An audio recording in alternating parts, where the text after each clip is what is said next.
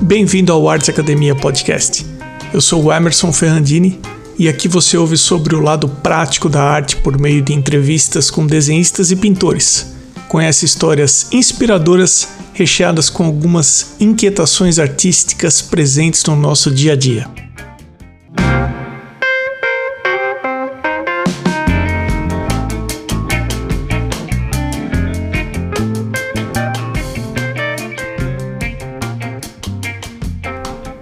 Quantas vezes você já se pegou comentando que o tempo está passando cada vez mais rápido?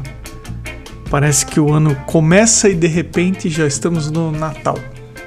Se você puxar na memória e lembrar do tempo que era criança, vai ter a lembrança que não tínhamos a mesma sensação em relação ao tempo, ou de que o tempo voava como passa rápido pra gente agora, que somos adultos. Esperar um ano para fazer o aniversário era uma espera e tanto. Mas hoje, adultos e principalmente se você já passou dos 30, a maioria das pessoas que ouvem esse podcast já passaram dos 30, sabe que o aniversário chega cada vez mais rápido e também não é lá tão divertido como era quando criança, né? Se é que você me entende. Mas o foco desse episódio não é exatamente esse fenômeno temporal, vamos dizer assim, mas sim essa relação com o tempo que experimentávamos na infância. Nessa época, cada dia acontecia alguma novidade. Novas experiências e novas vivências eram constantemente alimentadas. Estávamos descobrindo o mundo. Sempre tinha algo novo.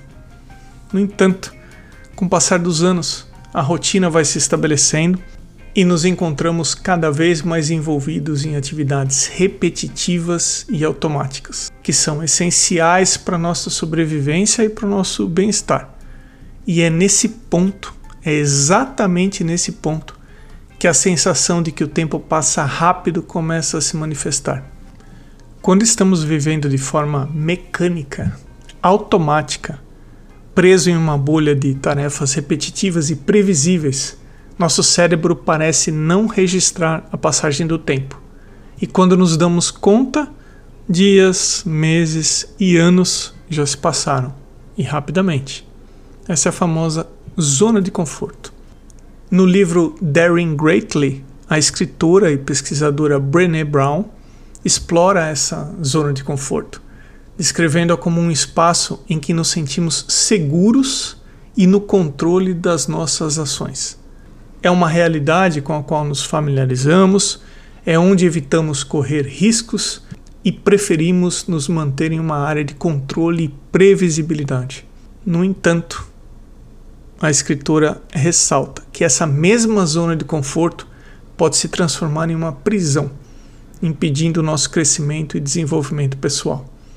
O medo de se arriscar e sair do conhecido pode nos aprisionar em uma vida limitada e pouco enriquecedora.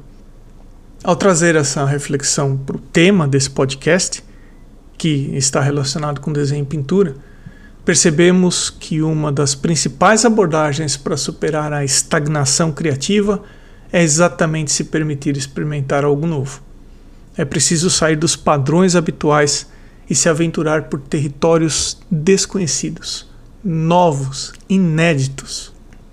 Assim como Brené Brown sugere a prática da atenção plena como uma estratégia para sair da zona de conforto, no contexto artístico, dentro desse assunto de desenho e pintura, nós podemos questionar nossas crenças e julgamentos em relação às formas de desenhar e pintar. O repetitivo aprisiona. O medo de sair dessa zona de conforto pode ser superado com pequenos passos, como conversar com outros artistas sobre esse assunto, como eles resolvem esse tipo de coisa, buscar novas perspectivas, ou então entender que cada tentativa é uma oportunidade de crescimento. Trate cada tentativa como um experimento. Outro livro, O Caminho do Artista, da Julia Cameron, também aborda a zona de conforto de uma outra perspectiva, não menos interessante. Ela enfatiza a necessidade de abandoná-la para despertar a criatividade e encarar o risco como parte do processo criativo. experimentar coisas novas, mesmo enfrentando o medo do fracasso, é o que nos leva a patamares mais elevados de criatividade e realização artística. Em síntese, tanto o livro Daring Greatly da Brené Brown como o Caminho do Artista da Julia Cameron somos instigados a abandonar essa tão conhecida zona de conforto e nos aventurar na vulnerabilidade no desconhecido. Lidar com o desconhecido, com o acaso. Administrar conforme as coisas se apresentam à nossa frente. Desafiar nossas crenças e ousar ultrapassar os limites que estamos familiarizados nos permite amadurecer como artistas produzindo trabalhos com mais profundidade e com mais conteúdo. Além disso, enriquecemos nossas vidas com experiências significativas que vão contribuir para o nosso crescimento pessoal. Cada artista acaba encontrando suas formas de estimular o seu potencial criativo. Já entrevistei aqui no podcast artista que desliga o celular durante os finais de semana, não entra em nenhuma rede social ou então, dedicam-se a atividades que não estão relacionadas ao trabalho artístico. Ler ou então explorar novas áreas são outras possibilidades que podem enriquecer nosso repertório e estimular a nossa criatividade. Um exemplo prático foi o que fez o Marcos Bandeira, arroba marcosbandeira.studio, que foi entrevistado aqui no Arte Academia Podcast. Se você não conhece o trabalho do Marcos, ele se identifica muito com o trabalho digital. Ele e o iPad são inseparáveis.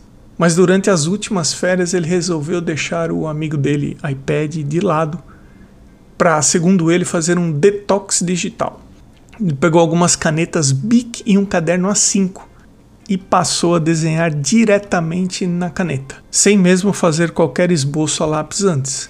E consciente, de forma proposital, exatamente para não ter a opção do Ctrl Z e voltar ao passo anterior, que é algo que ele encontra de forma muito fácil no trabalho digital. Ele reviveu e resgatou processos de construção do desenho que estavam adormecidos. Eu tenho certeza que ele reativou alguns caminhos neurais, mas independente do que representou para ele esse passo na direção da zona do desconforto, fazer algo novo, deixar de viver no automático, no seguro, naquilo que é previsível, pode ser uma forma de resgatar a forma que o tempo passava para a gente quando éramos crianças. A seguir, as pessoas que valorizam a arte na forma de apoio a esse podcast.